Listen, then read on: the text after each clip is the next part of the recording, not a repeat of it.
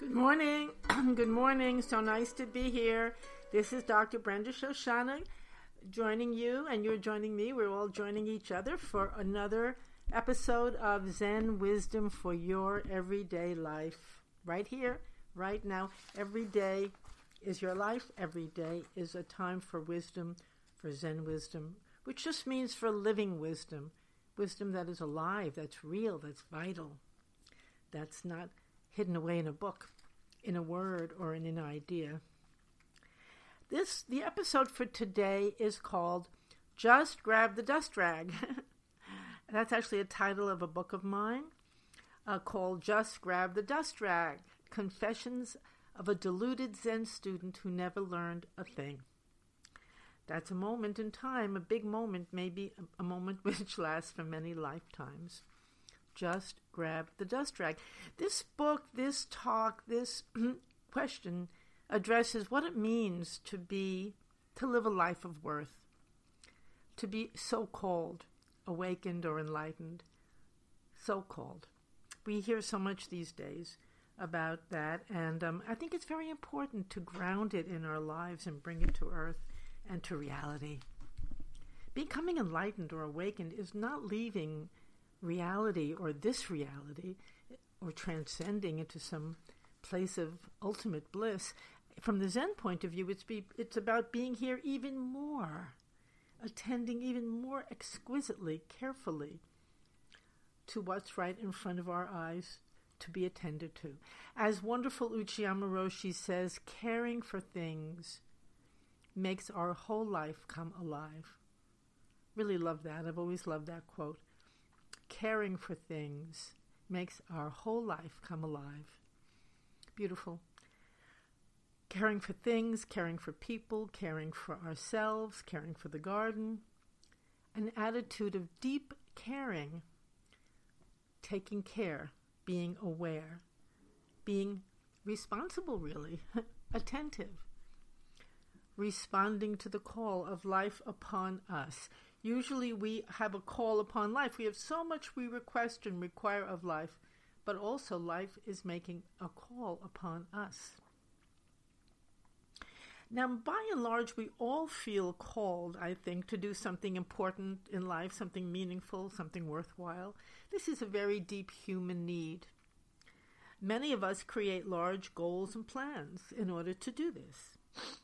We want to accomplish our vision of what we feel is worthwhile in life. There are many different kinds of visions. They're all fine. I mean, for some, it's acquiring a company, building a family, uh, m- many different goals, becoming an artist, becoming a wife, a husband, falling in love. There, we have many different visions of what is really truly worthwhile in life.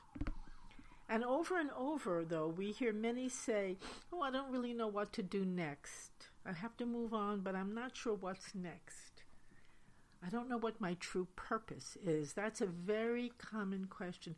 What is my true purpose in life? After we, as we get older and when we do more and more things, this question becomes to the forefront. Well, what is my purpose in life? What am I doing here? It's a big question we feel somehow called upon to leave something of lasting value.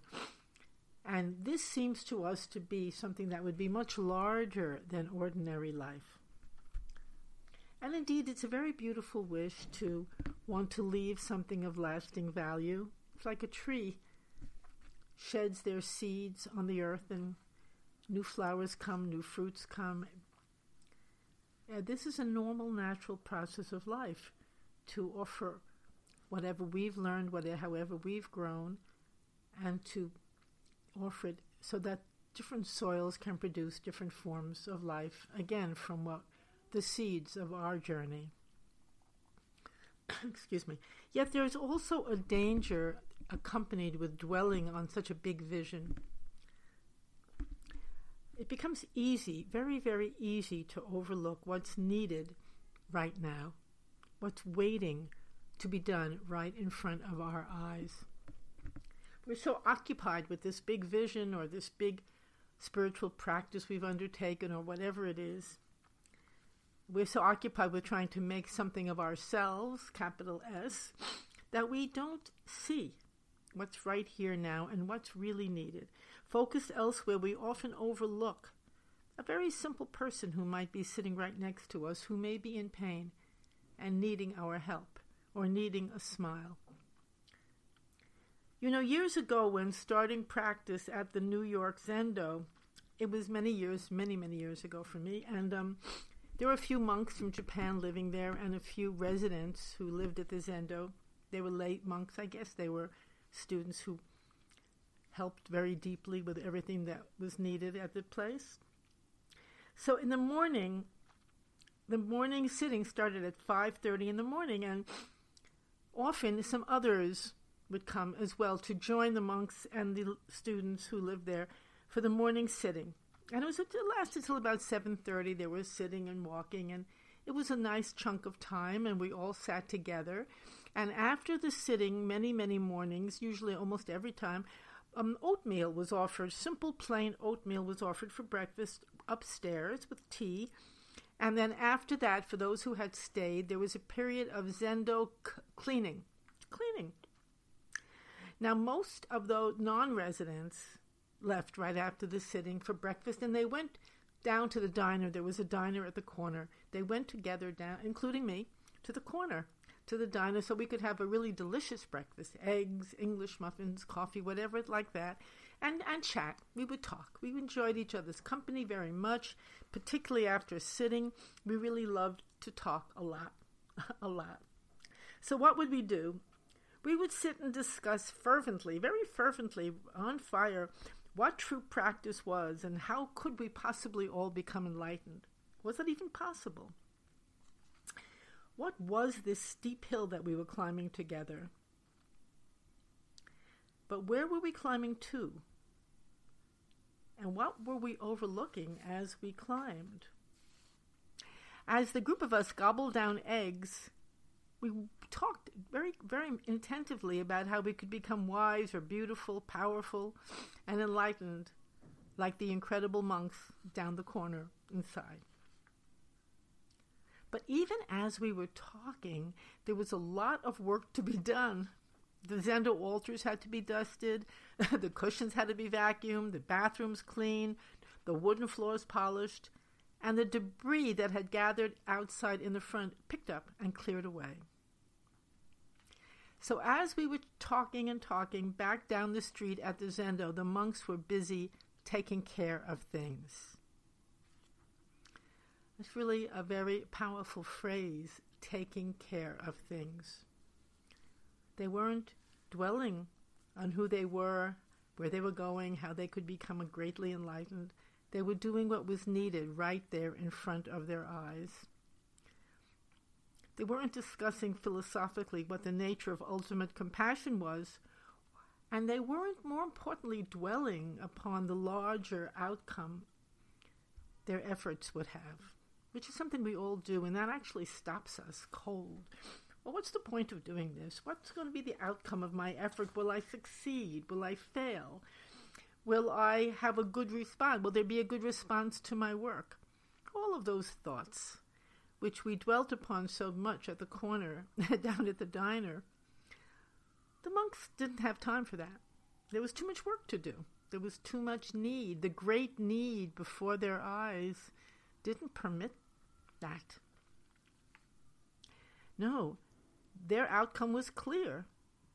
The glass doors would be free of grit they would be, you could look right through them and see the beautiful Japanese garden in the back.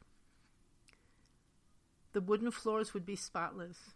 The pots used to cook the oatmeal upstairs would be thoroughly cleaned. I mean, thoroughly cleaned.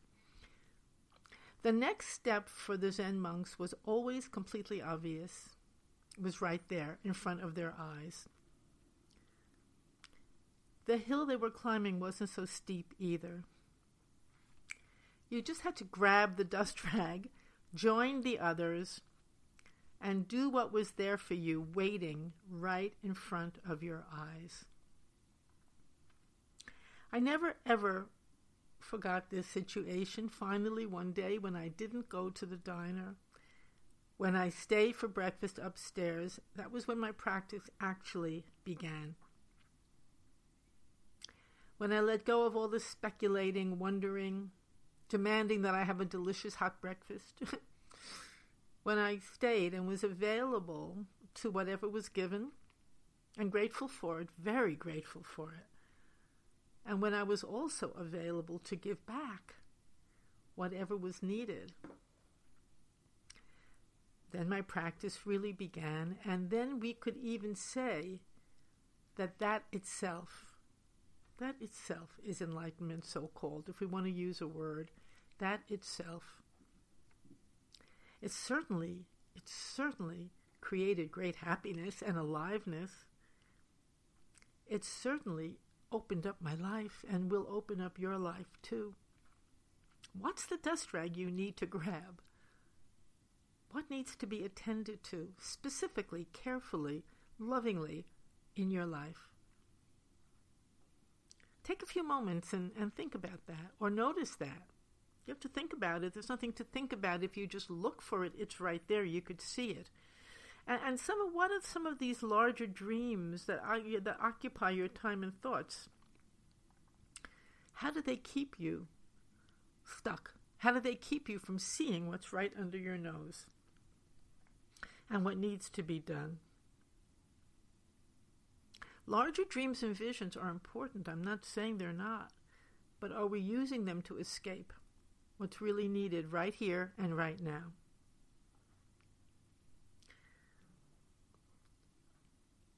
So for today, turn things around. Take a good look at what's going on right around you. Is there someone nearby who needs you and seeks your help? Is there a floor to clean? That's fine. A floor to clean, a letter to send, a phone call to be returned, a bill to be paid. You might say, oh, this is just nothing. It's ordinary. What has this got to do with enlightenment? Everything is the answer. It is enlightenment when engaged in freely, t- in a timely manner, and with a full heart, without that complaint and resistance. So for today, do something simple that's right in front of your eyes and is calling to you to be attended to. Then do something else. See what happens to you and your life then. So I thank you very, very much for listening, for being with us. It's a pleasure to be here. I'm enjoying your emails also. Please keep sending them to topspeaker at yahoo.com or come and join our us at um, zenwisdomtoday.com, which is where all the podcasts can be listened to. They're also on iTunes and other places. Um, the book, by the way, Just Grab the Dust Rag, is available on Amazon by Brenda Shoshanna. And tonight I have the true delight of being up at White Plains at the Innisfada Zendo, which is located at uh, St. Bartholomew's Church. 82 Prospect Street. I'll be there to offer a Zen talk and to be with everyone. I'm looking forward to it. It's a lovely group, the White Plains Zen. And um, so I really thank you very much again for being here and for your time. It's very, very special to take a good look at these Zen teachings and to make them real in our lives. If teachings don't become real, if they're not lived, if they're not your flesh and bones, they're just hanging there, actually impeding aliveness. So grab the dust rag, or whatever is equivalent to the dust rag for you. Grab your pencil, grab your child. And have a beautiful, beautiful day. I'll see you next week. Thank you for joining us on the podcast today.